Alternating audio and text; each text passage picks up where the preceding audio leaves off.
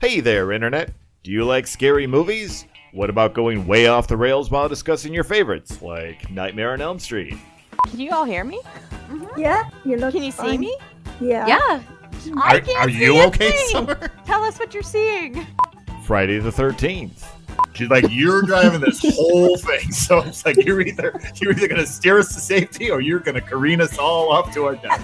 Either way, I I'm can fine see with Summer doing a barrel roll out of a car now. it. I know. down a cliff, down some fields. Halloween.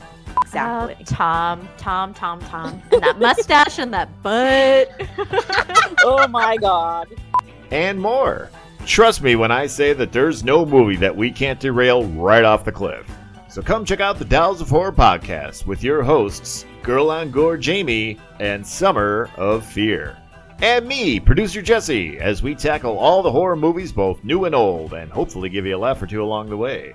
The Dolls of Horror is available on all podcast streaming services, including Apple and Spotify. Visit thedollsofhorror.com for more information.